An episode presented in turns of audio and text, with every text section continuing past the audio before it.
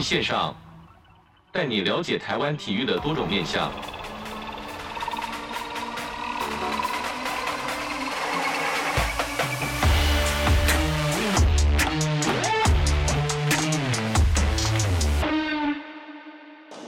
我觉得体育教会我们的事情很难用几句话来形容啊。是是是，对，因为它不含，它包含的层面很广。是，对，不管是你的生活态度啦，哦，然后你的未来的人生观啊，跟你跟人相处的模式，都会在这方面做做极大的改变。一二三，快走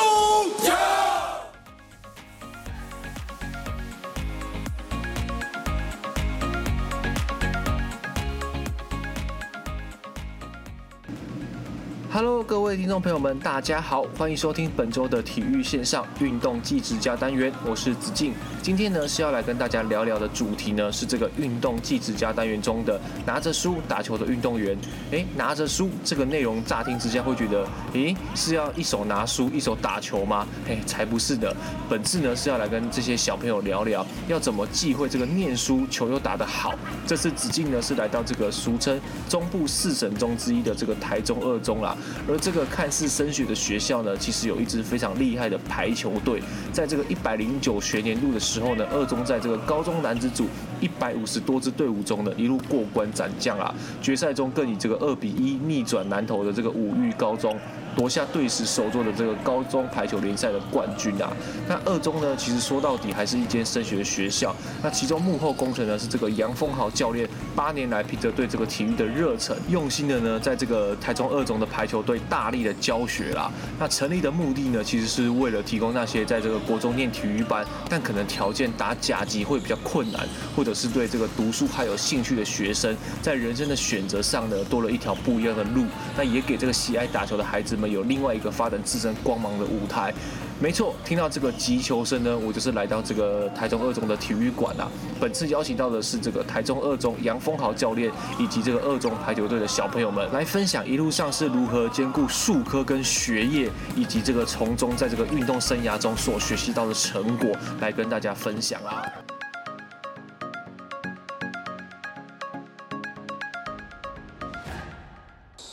今天是来到这个国立台中二中，很荣幸邀请到这个国立台中二中的体育组长杨峰豪教练。组长你好。哎，你好，大家好。相信听众听到听到这个台中二中这个招牌，就会觉得说，哎，咦，这个二中感觉学校应该是升学的学校。是。那为什么会跟体育在上边呢？老师可以帮我们说一下，就是台中二中这所学校，或者是他现在所成立的这个体育校队吗？是。好，那我们台中二中算是一个比较传统的升学型学校。哦，那。会成立校队呢？其实我们校队的成立时间已经非常久了，但是在呃，在大概九十九年以前，是好，我们是走比较社团性质、玩一套性质，对对对，就学生自己玩一玩。那刚好有机会，就是到二中来服务之后，想说就贡献所学，对，好，那呃，慢慢的把诶社团性的校队把它经营成。比较像正规校队的样子。当然，因为我们学校的整体发展方针不太一样，是我们毕竟是没有体育班的学校啊，所以我们所有学生的练习跟校队都是必须在呃你要上完第一节到第八节课之后，课余时间来练习，直接上完第一节到第八节，那不就跟一般的普通高中生是一样的？是没有错，他们就是跟他其实他们所有校队就是基本上他们就是跟普通生一样，是所有的学习强度。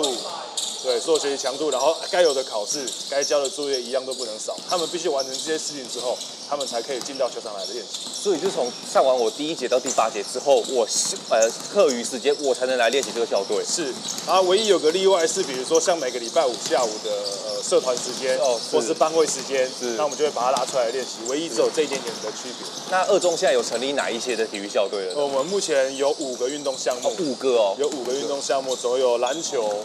排球、田径、射击，对，射击，对，还有射击。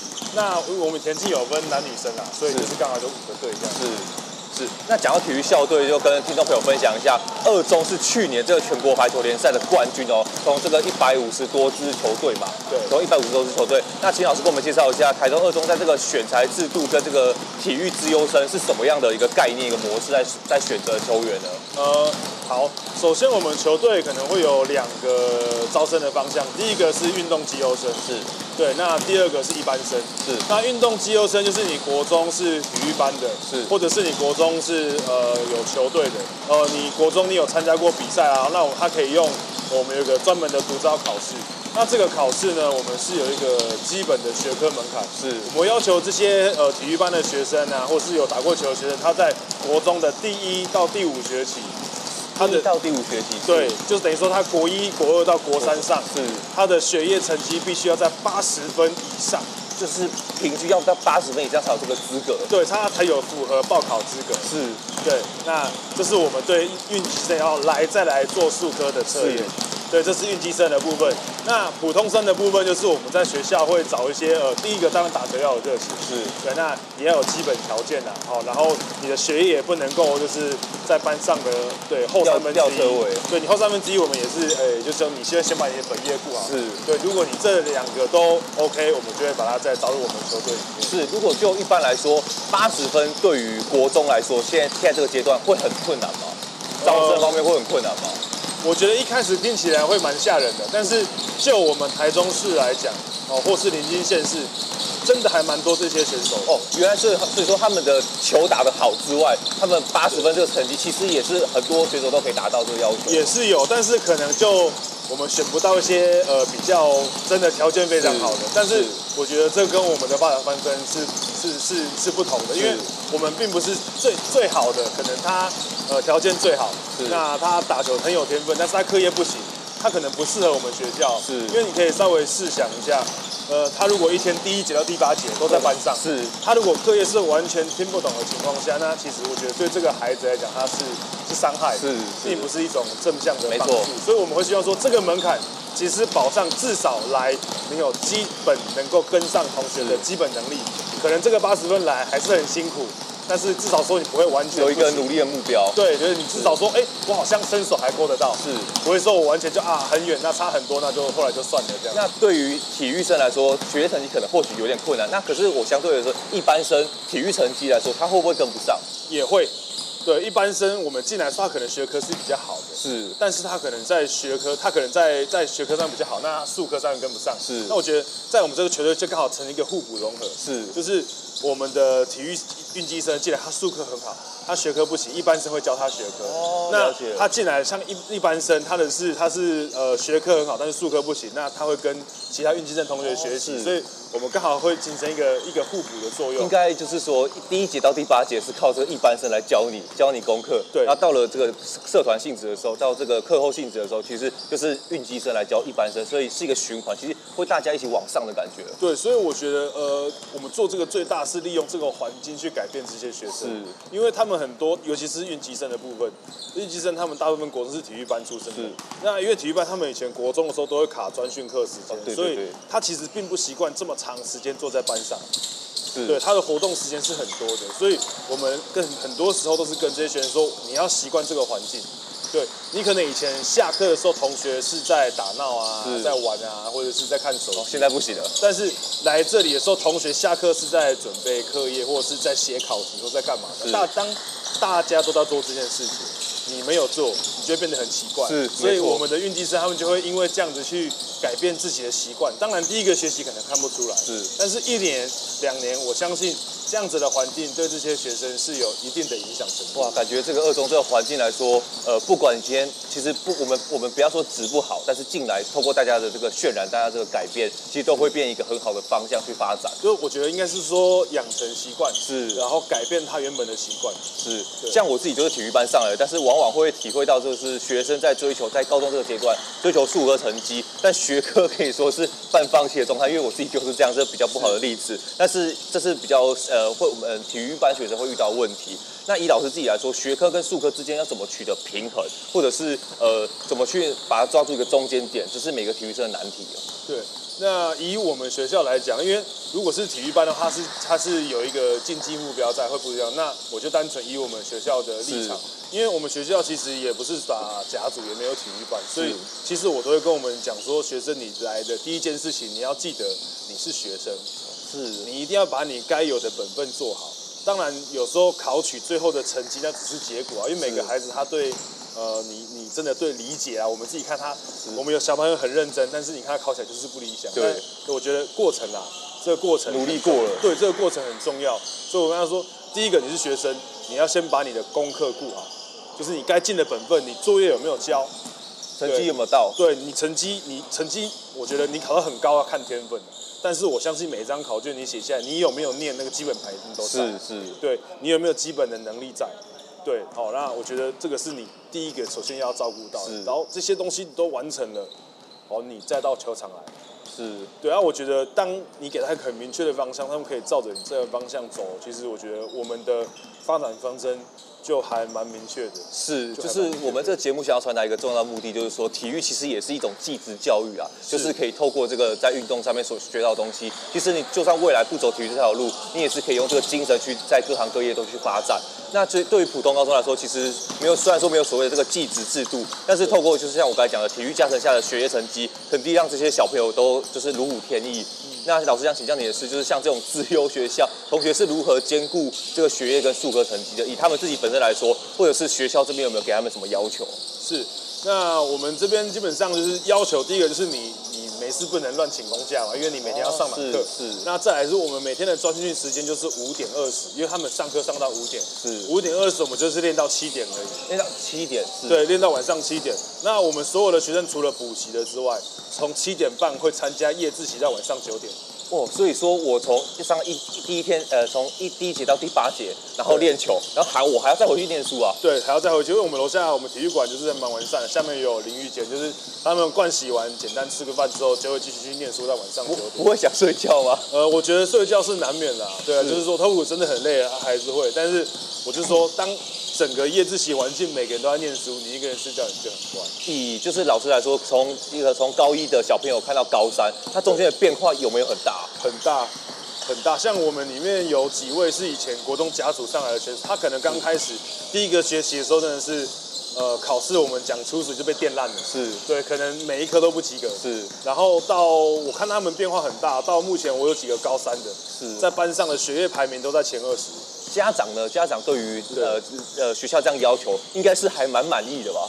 呃，他们是没有跟我提，因为家长其实看到我这样讲，他们也没有跟我提太多。但是呃，普遍的家长都是很支持这样的行为，是对，都很支持。因为我觉得，就让学生养成一个习惯而已。是对，养成一个习惯，就是呃，我觉得学对我们这样子学的经营啊，就是让他们习惯，哎。你看看这些有在呃以学业为主的学生，他们的生活作息是什么样？哦、是是。跟你以前的差别在哪？那你可以怎么样跟人家一样？而且你还有数科没有放掉。是。对，数科还没有放掉。相同的就是说，一般生进来的到了高三，他的数科成绩应该也是突飞猛进吧？呃，我们到后面也是进步的。会不会到就是就是参差不齐的状况？应该是不会吧？因为大家互相互相比例、互相比例这样起来。呃，应该是说，当然啦，我觉得呃数科嘛，我们之前是体育生出身，每一个人。的极限能力有差，是但是基本上你练到高三了，我们球队的风格该有的，你该有的基本能力，我觉得一般都不会少。是，因为我们练习时间真的不长，所以呃，除了我们只要练球一开始之后是节奏是非常非常快的，对，节奏是非常快，所以很多以前是体育班的选手上来会有点不太习惯，因为。真的要走竞技路线，坦白讲，很多的技能是需要时间的堆叠。是，但是因为我们没有这么多时间可以堆叠，所以我们就是只能用快节奏跟加强他球场上的观念，是战术观念、思维，打球要灵活、要动脑，然后来去弥补我们呃技能方面的不足。我在想说，排球这么需要高专注的运动，是对于把这个专注拿来读书，应该是我觉得应该很受用吧。呃，我我自己有跟他们谈过很多次啦，就是说，哎，练习其实对他们，尤其是我们一天练习大概都不到两个小时，他们说其实对他们的课业其实没有太大的影响，因为坦白讲，那个时候是，呃，那个时候是我们练七五点到七点，是那时候是不会念书的，哦，对对对，对，是不会去念书的，所以那个时候是没问题。然后他们有跟我讲很特别，跟你刚刚专注有关系，是就是说他们觉得，哎，当我们这最近训练量是比较大的时候，体能状况比较好，其实。他能够坐下来念书的续航力是比较好是就是充电的概念。对对，就是他他反而下来，他他不会觉得说，我今天觉得可能念个呃假日在念书的时候，我可能念个两个小时，觉得精神不济，或者是这里酸痛那里酸痛。对，他们会觉得说，反而哎，念书的时候他的体能是比较好的，对他是。有些正向的帮助。是会这样问，就是因为近年来都有这个体育班存废的这个声浪啊。我想问的就是说，在这个不是说体育班这个制度不好，但是感觉有点天平失衡。那我们看到其实美国就像二中这样子，都有要求学科成绩，不只是你先要先书读的好，你才有球打。那台湾目前老师觉得是早朝着这个方向去去迈进的吗？呃，我觉得这几年，呃，别的县市我不讲，因为我我不是很清楚吧。是。对。那以台中市来讲，我觉得慢慢的这是个风气会带起来，因为，呃，我本来一开始，呃，设这个学科门槛在招生的时候，我本很担心说会不会我我就收不到人呢，就重学这样子。但是我从我一一百零七年开始试办到现在，哎，反而每一年能够报考的学生越来越多。是。然后来报考，不只是学生的母群体变多。来报考学生的质量也越来越好，越来越好，也越来越好。所以我觉得国中端的教练其实有慢慢在看到这一块。是，就是说不能一昧的要求数科成绩，而是数科跟学科都要去兼顾。就是他他有没有把他？我觉得尤其是国中，呃，我觉得他课业不像是比如说高中、大学这么困难。其实你只要上课不睡觉有听，回去稍微有复习一下，你作业都有交，我觉得呃。顶尖可能还不太行，但是你的基本能力绝对不会太差。你一定会说，老师讲什么，你大概还会知道在做什么。这感觉对一般生来说是一种威胁，因为 一般生只有书读的好，他并没有数科成绩。那我已经有数科成绩，我是不是可以选择更好的学校，或者是我有更宽广的视野去选择我想要念的书？对，因为呃，我们一般来讲升大学，如果普通生就是看单靠自己的笔试考试。那如果说来用他们用数科测验的话，他们可以用。比较低的学科门槛去跳到更顶级的系所，或跟心中更理想的系所。那我觉得，因为他们平常有所牺牲嘛，就是他们牺牲自己放课后玩乐的时间。没错没错。对，所以他们将来升学的管道会比一般生多了好几条。其实是值得的。对，那我觉得，呃，在过程当中他们会不理解啊，就是说为什么我那么累，每天放学要这样练。对。但是每年到高三到下学期在推甄在考试的时候，他们就会觉得说，其实。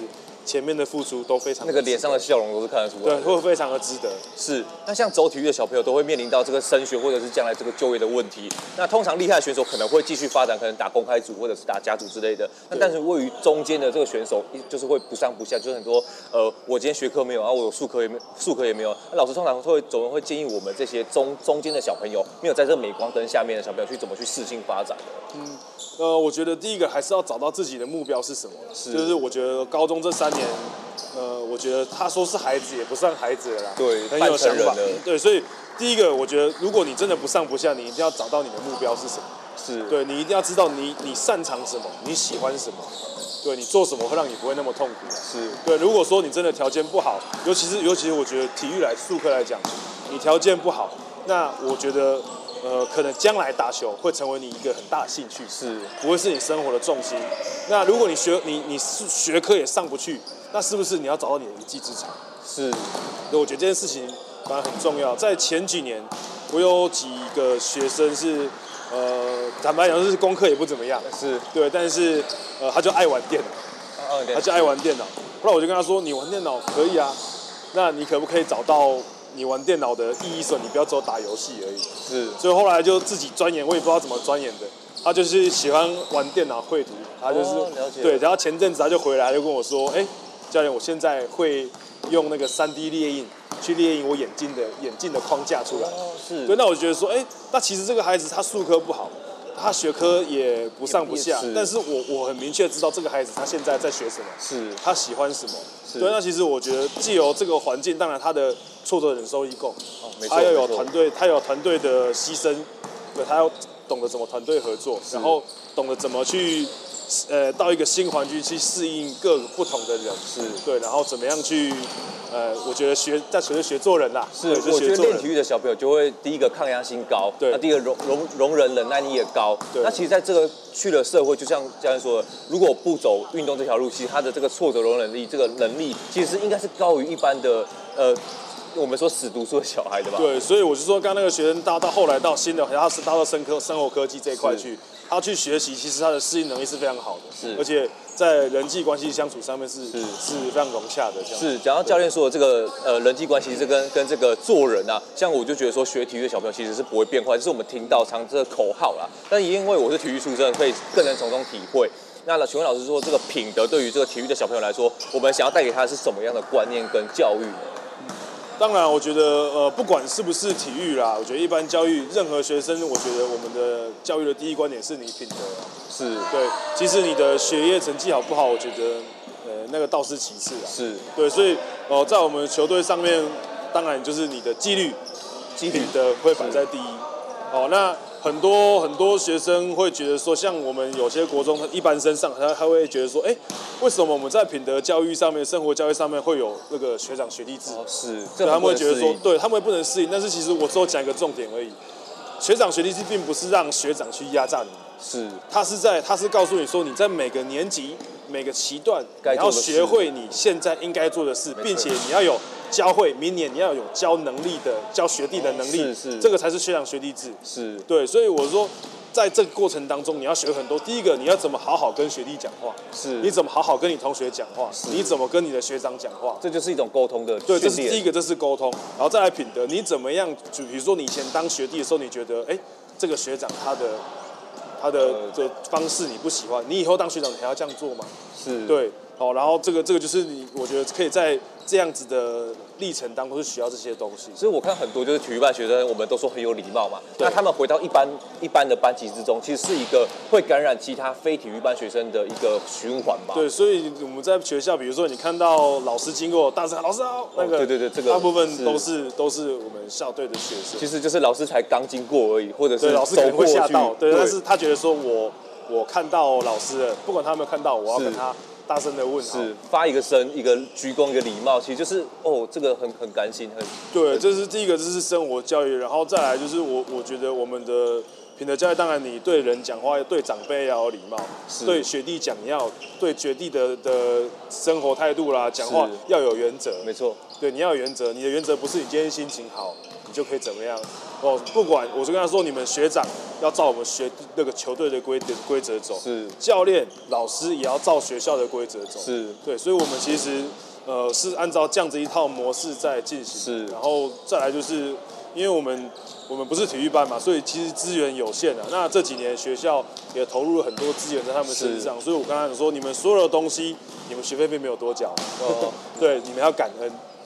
你们要感恩学校为什么给你这样子的环境，这么好的环境，这么多的资源，对，跟花那么多的经费让你们出去见见世面，去比去比赛，对，让你们去的的视野不一样，对，所以我们回到学校，哦，你们要知道感恩，哇，这个很重要，这个这个是这个是没有办法去一般是没有办法去体会的，对，因为呃，我觉得这个。当他们知道感恩这件事，他们知道很多事情并不是理所当然，并不是应该的。对，没有人理所当然要为你们付出，所以他们在班学校，比如说老师干嘛出公差，我就说我不管你们，你们是邀请，然后优先举手，是优先去做，因为你们用的就比别人多。是这个以前好笑，以前就是我在高中的时候，不管是搬花圃，或者是很重总务处或者学务处很多的呃公差，优先都是找体育班，因为体育班第一好配合，第二不会在那边在那边抱怨。就是很很愿意的去做，服从性比较高，啊。这些小朋友应该都是发自内心直接去做的，啊。对，因为当然，因为我们我们当然我们传统的那个体那个运机生上海以前基本上没有这个问题，一般生就会有这样子的问题出现，所以。呃，我们这这球队这一块的教育也是比较很着重的，很着重的。当大家要有一定的共同信念，没错，你的球队才会走得远。是，对。那接下来想要问教练，就是说会怎么样建议我们这个高中以下的小朋友，如果他今天决定要走体育这条路，他的坚持或者是不放弃的条件跟理由？嗯，呃，我觉得如果真的国中的小朋友、高中想要继续走体育，哦、呃，我呼吁啦，就是书本不要丢。书本不要。念的念的好不好？我觉得每个人的能力啊，先天的理解程度当然有差。对，能力书本不要丢。是。你一天，我觉得啦，就我自己以前也是选手出身的，技术啊在身上，呃，慢慢的十年、二十年后，上天就把它收回去了。是。但是书本读进脑袋里，我从来没有看过吃亏。是。对，所以你我哪怕就是小朋友，你已经决定好要去，呃，真的是走术科，而且你也很有条件，这个当然我们。极力推荐，就是继续往你你的理想路走。但是，呃，在学习的过程上，不管多跟少，对，是你的书本一定要把它抓住。是。那最后就是想要请教练用简单几句话告诉我们的听众朋友说，体育教会我们的事情。我觉得体育教会我们的事情很难用几句话来形容啊。是是是。对，因为它不含，它包含的层面很广。是。对，不管是你的生活态度啦。哦，然后你的未来的人生观啊，跟你跟人相处的模式，都会在这当面做做极大的改变了，对，做极大改变。那呃，我觉得很难说用三言两语去去把它很很完整的诠释，很一定要自己身历其境之后，你才会发现说，哎，到底相信你应该现在说讲话很有感触。对，那我觉得这个是呃很多在一般生或是在教室看不到的、学不到的东西。看不到的。对，尤其是我我一直很很强调是挫折容忍这件事情。是。对，尤其是我们球队也不少的一般生，是。他们可能国中都是在呃学业成绩在很前面，所以他就觉得说，我以前只要努力我就达得到啊。对，但是在我们球队上可能就不是这么回事。是。对，所以当他有这个挫折容忍度，我觉得他不管将来到社会哪边，他可能一年不成功，两年不成功，他只要坚持自己的理想，他总有一年他会达到自己想要的。没错。那谢谢我们这个杨组长很精彩的分享，那我们就稍作一下，待会呢我就来访问小朋友，在对于小朋友在这个体育这条路上面的故事。OK，谢谢组长。好，谢谢。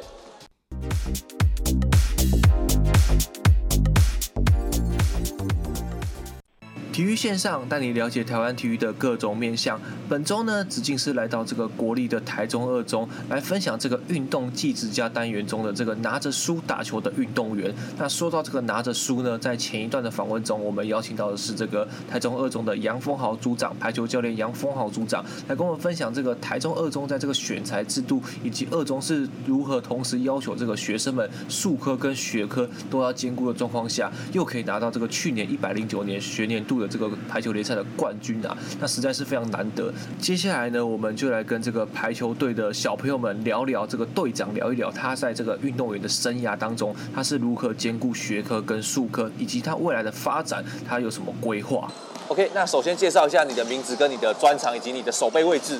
好，我是吴冠伟，我是我的专长是排球，然后我的我的在场上的位置是举球员。那当初为什么会选择来就读台中二中呢？因为一听就觉得说，哇，这个学校其实很要求这个学业成绩。那这是中部最好的学校，当初为什么会选择来就读台中二中呢？呃，因为我们其实在国中的时候就有要求成绩，那来到台中二中这边可以兼顾成绩，又可以有好的教练来帮我们练球，是，所以。就选择来台中二中。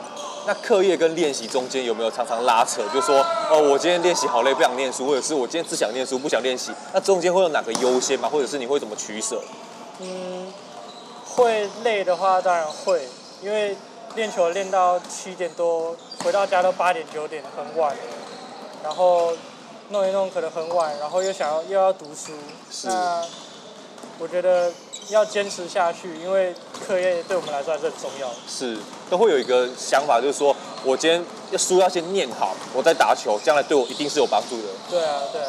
那以你的经验来说，到底是书读得好比较重要，还是我今天数科球打得好比较重要的？嗯，我觉得书读得好比较重要，因为因为就以年纪来说的话，年纪年纪增长到后来，体能一定不如年轻的时候。哦，没错。可是。如果书读得好的话，知识是可以带一辈子。是哦，这个很重要，这个这个就是要传达我们的概念。那未来其实你们都会遇到这个升学难题，或者是就业难题。大学有没有想要打公开组？嗯，有。其实是有这个梦想的。对啊。那就是说，术科帮助你学科，对于你升学来说有没有一定的帮助呢？有，因为以运动机优生的管道来说的话，就术科还是很重要。术科如果上了，就。成绩好像没有到那间大学的标准，还是可以上那间大学。就是要可以视野更宽广，就是说你可以多比较多选择去选择你要读的科系嘛。对啊，对啊。那在国中的时候，你也是选手啊？是。那在高中升高中的时候，以这个体制生的方式加入二中，家里怎么看？会不会觉得你干嘛打球，或者是那你就是专心去读书就好了？嗯，曾经有说想要我高中就不打，专心读书就好。是。可是因为因为我觉得打球还是我一个梦想。那家里还是很支持我追追随梦想，然后这边刚好又可以兼顾学业。家里爸爸妈妈看到你现在的作息，会不会觉得你太辛苦了？